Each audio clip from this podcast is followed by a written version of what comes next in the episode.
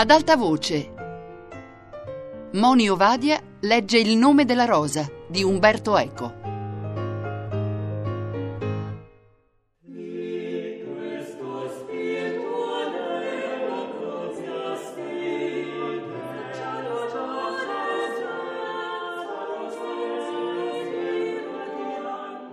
In che ordine sono riportati i libri in questo elenco? chiese Guglielmo.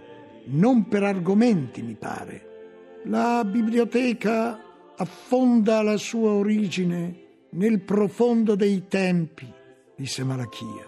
E i libri sono registrati secondo l'ordine delle acquisizioni, delle donazioni, del loro ingresso nelle nostre mura. Difficili da trovare, osservò Guglielmo.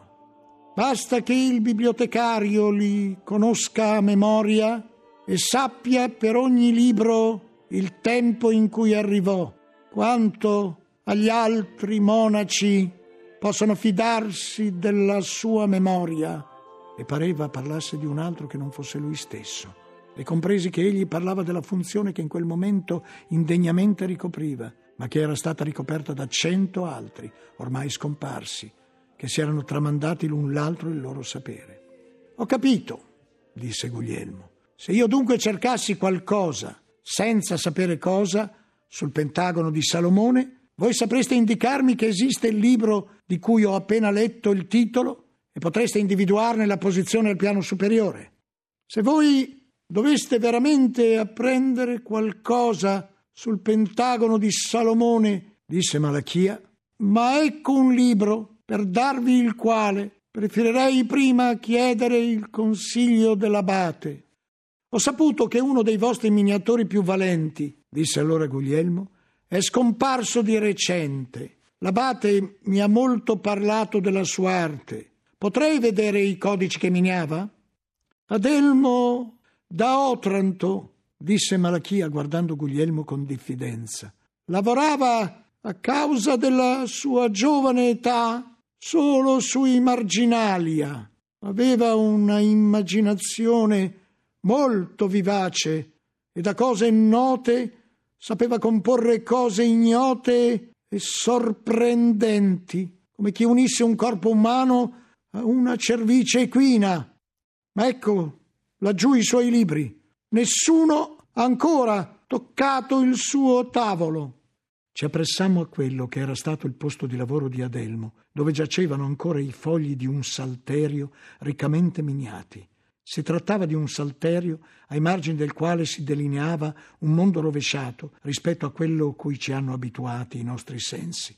Animali con mani umane sulle terga, teste chiomate dalle quali spuntavano piedi, dragoni zebrati, quadrupedi dal collo serpentino che si allacciava in mille modi inestricabili, scimmie dalle corna cervine, sirene a forma di volatile con ali membranose sul dorso, uomini senza braccia con altri corpi che spuntavano sulla loro schiena a mo' di gobba, e figure con la bocca dentata sul ventre, umani con il capo equino ed equini con gambe umane, pesci con l'ali d'uccello e uccelli con coda di pesce, mostri a corpo unico e doppia testa o testa unica e corpo doppio, vacche a coda di gallo dalle ali di farfalla, donne dal capo squamato come il dorso di un pesce, chimere bicefale intrallacciate con libellule dal muso di lucertola, centauri, dragoni, elefanti, manticore, sciapodi sdraiati su rami d'albero, grifoni, dalla cui coda si generava un arciere in assetto di guerra, creature diaboliche dal collo senza fine, sequenze di animali antropomorfi e di nani zoomorfi si associavano talora sulla stessa pagina a scene di vita campestre dove vedevi rappresentata con vivacità impressionante, sì che avresti creduto che le figure fossero vive tutta la vita dei campi. Aratori, raccoglitori di frutti, mietitori, filatrici, seminatori accanto a volpi e faine armate di balestre che scalavano una città turrita difesa da scimmie. Qua una lettera iniziale si piegava a L e nella parte inferiore generava un dragone. Là una grande V che dava inizio alla parola verba, produceva come naturale viticchio del suo tronco una serpe dalle mille volute, a sua volta generante altre serpi quali pampini e corimbi.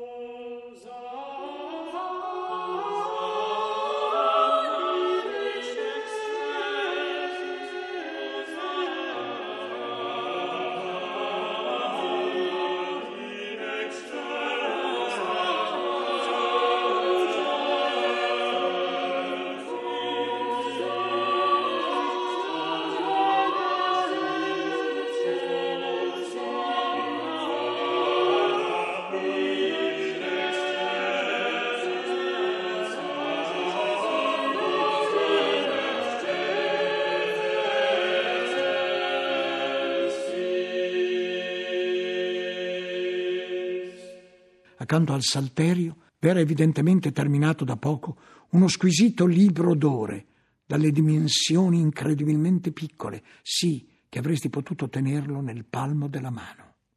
Gli interi margini del libro erano invasi da minuscole figure che si generavano quasi per naturale espansione dalle volute terminali delle lettere splendidamente tracciate, sirene marine, cervi in fuga, chimere, torsi umani senza braccia che fuoriuscivano come lombrichi dal corpo stesso dei versetti. In un punto, quasi a continuare i tre Sanctus, Sanctus, Sanctus, ripetuti su tre linee diverse, vedevi tre figure belluine dalle teste umane, di cui due si piegavano l'una verso il basso e l'altra verso l'alto per unirsi in un bacio che non avresti esitato a definire inverecondo se non fossi stato persuaso che, anche se non perspicuo, un profondo significato spirituale doveva certamente giustificare quella raffigurazione in quel punto. Io seguivo quelle pagine, combattuto tra l'ammirazione muta e il riso, perché le figure inclinavano necessariamente all'ilarità, benché commentassero pagine sante. E frate Guglielmo le esaminava sorridendo e commentò: Babuin, così li chiamano nelle mie isole. Babouin, come li chiamano nelle Gallie, disse Malachia. E infatti Adelmo ha appreso la sua arte nel vostro paese, benché dopo abbia studiato anche in Francia. Babbuini, ovvero scimmie dell'Africa, figure di un mondo rovesciato dove le case sorgono sulla punta di un'aguglia e la terra sta sopra il cielo.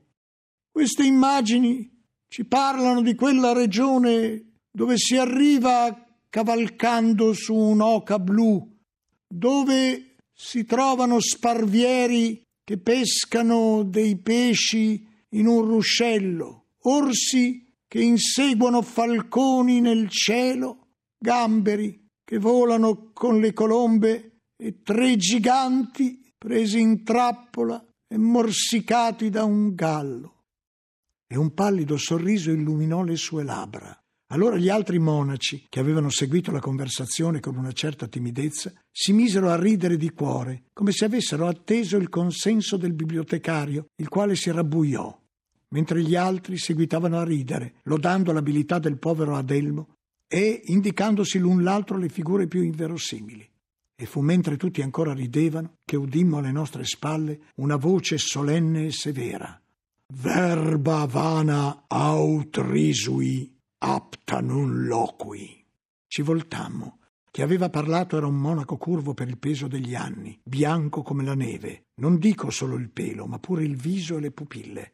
Mi avvidi che era cieco. La voce era ancora maestosa e le membra possenti, anche se il corpo era rattrappito dal peso dell'età ci fissava come se ci vedesse e sempre, anche in seguito, lo vidi muoversi e parlare come se possedesse ancora il bene della vista, ma il tono della voce era invece di chi possieda solo il dono della profezia. L'uomo, venerando d'età e sapienza che vedete, disse Malachia a Guglielmo indicandogli il nuovo venuto, è Jorge da Burgos, il più vecchio di chiunque viva nel monastero, salvo Alinardo da Grotta Ferrata. Egli è colui a cui moltissimi tra i monaci affidano il carico dei loro peccati nel segreto della confessione. Poi volgendosi al vegliardo, quello che sta davanti a voi è frate Guglielmo da Baskerville, nostro ospite. Spero che non vi siate adirato per le mie parole, disse il vecchio in tono brusco. Ho udito persone che ridevano su cose risibili e ho ricordato loro uno dei principi della nostra regola. Ma voi venite da altro ordine, dove mi dicono è vista con indulgenza anche la giocondità più inopportuna. Frate Guglielmo fece mostra di non raccogliere le insinuazioni. Le immagini marginali inducono sovente al sorriso, ma per fini di edificazione, rispose. Per ogni virtù e per ogni peccato c'è un esempio tratto dai bestiari e gli animali si fanno figura del mondo umano. Oh, sì, motteggiò il vecchio ma senza sorridere. Ogni immagine è buona per invogliare alla virtù, perché il capolavoro della creazione, messo a capo in giù, diventi in materia di riso. E così la parola di Dio si manifesta attraverso l'asino che suona la lira, l'allocco che ara con lo scudo, i buoi che si attaccano da soli all'aratro, i fiumi che risalgono correnti, il mare che si incendia il lupo che si fa eremita. Un mondo inverso e opposto a quello stabilito da Dio sotto pretesto di insegnare i precetti divini. Ma l'Aeropagita insegna, disse umilmente Guglielmo, che Dio può essere nominato solo attraverso le cose più difformi e Ugo di San Vittore ci ricordava che quanto più la similitudine si fa dissimile, tanto più la verità ci è rivelata sotto il velame di figure orribili e indecorose, tanto meno l'immaginazione si placa nel godimento carnale ed è obbligata a cogliere i misteri che si celano sotto la torpitudine delle immagini. Conosco l'argomento e ammetto con vergogna che è stato l'argomento principe del nostro ordine, quando gli abati cluniacensi si battevano contro i cistercensi. Ma San Bernardo aveva ragione. A poco a poco l'uomo che rappresenta i mostri e i portenti di natura per rivelare le cose di Dio per speculum et in enigmate, prende gusto alla natura stessa delle mostruosità che crea e si diletta di quelle e per quelle ne vede più che attraverso quelle. Vergogna per il desiderio dei vostri occhi e per i vostri sorrisi. Nostro Signore non ha avuto bisogno di tante stoltezze per indicarci la retta via. Nulla nelle sue parabole muove al riso o al timore. Adelmo invece, che ora piangete morto, godeva talmente delle mostruosità che miniava, che aveva perduto di vista le cose ultime di cui dovevano essere figura materiale e ha percorso tutti, tutti dico. E la sua voce si fece solenne e minacciosa. I sentieri della mostruosità, onde Dio sa punire. Scese un pesante silenzio sui presenti. Ardì di romperlo Venanzio da Salvemec. Venerabile Jorge, disse, la vostra virtù vi rende ingiusto. Le giorni prima che Adelmo morisse, voi eravate presente ad un dotto dibattito che ebbe luogo proprio qui, nello scriptorium. Adelmo si preoccupava che l'arte sua, indulgendo a rappresentazioni bizzarre e fantastiche, fosse tuttavia intesa la gloria di Dio, strumento di conoscenza delle cose celesti. Frate Guglielmo citava poco fa l'Aeropagita sulla conoscenza per difformità e Adelmo citò quel giorno un'altra altissima autorità, quella del dottore d'Aquino, quando disse che conviene che le cose divine siano esposte più in figura di corpi vili che in figura di corpi nobili. Insomma, si trattava quel giorno di capire in che modo si possa scoprire la verità attraverso espressioni sorprendenti ed argute ed enigmatiche.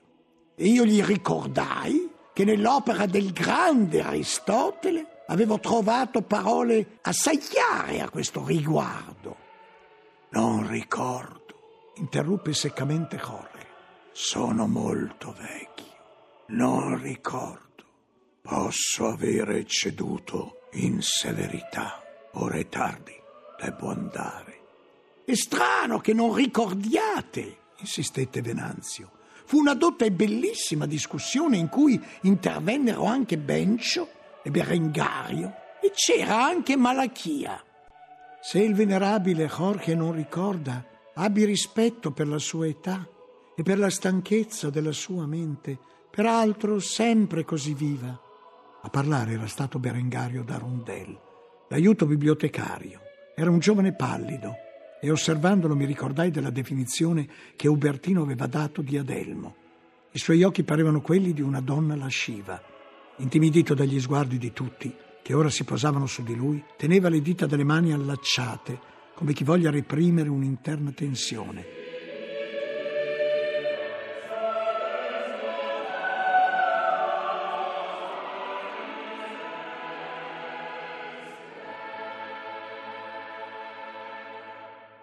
Singolare fu la reazione di Venanzio.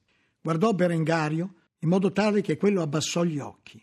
Va bene, fratello, disse. Se la memoria è un dono di Dio, anche la capacità di dimenticare può essere molto buona e va rispettata.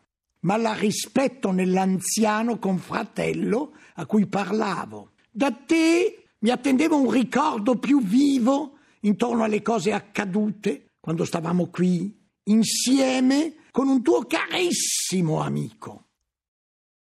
Non potrei dire se Venanzio avesse calcato il tono sulla parola carissimo. Sta di fatto che avvertì un'atmosfera di imbarazzo tra gli astanti. Ciascuno volgeva l'occhio da una parte diversa e nessuno lo dirigeva su Berengario, che era arrossito violentemente. Intervenne subito Malachia con autorità. Venite, frate Guglielmo, disse vi mostrerò altri libri interessanti. Il gruppo si sciolse. Scorsi Berengario lanciare a Venanzio uno sguardo carico di rancore e Venanzio rispondergli del pari, con muta sfida. Io, vedendo che il vecchio Jorge si stava allontanando, mosso da un senso di rispettosa reverenza, mi chinai a baciargli la mano. Il vecchio ricevette il bacio, posò la mano sul mio capo e domandò chi fossi. Quando gli dissi il mio nome, Parve quasi sorridere. Porti un nome grande e bellissimo, disse. Sai chi fu Azzo da Montier-Ander? domandò. Io, lo confesso, non lo sapevo. Così Jorge soggiunse.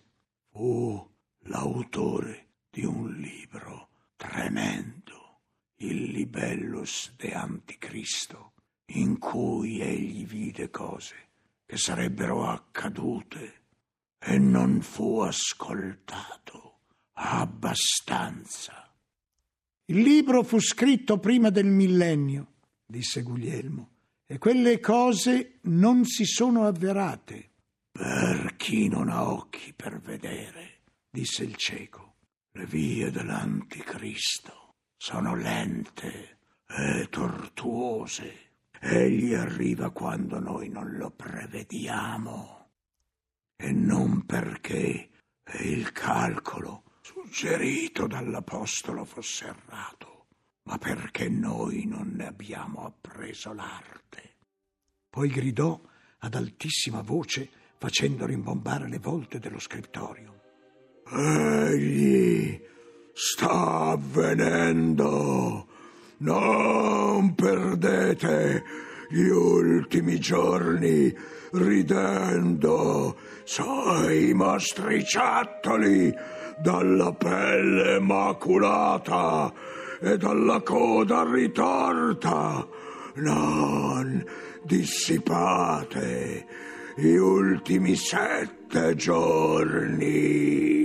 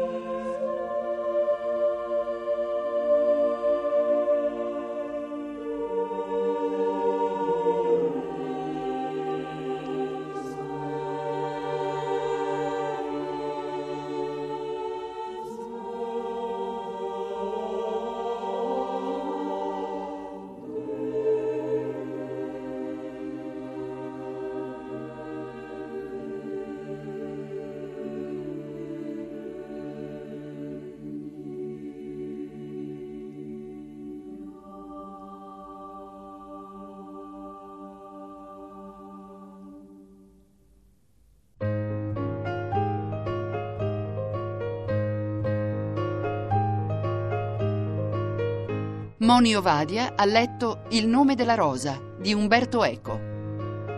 A cura di Anna Antonelli, Fabiana Carobolante, Lorenzo Pavolini, Chiara Valerio. Regia di Chiara D'Ambros. Per scaricare e riascoltare il programma radio3.rai.it.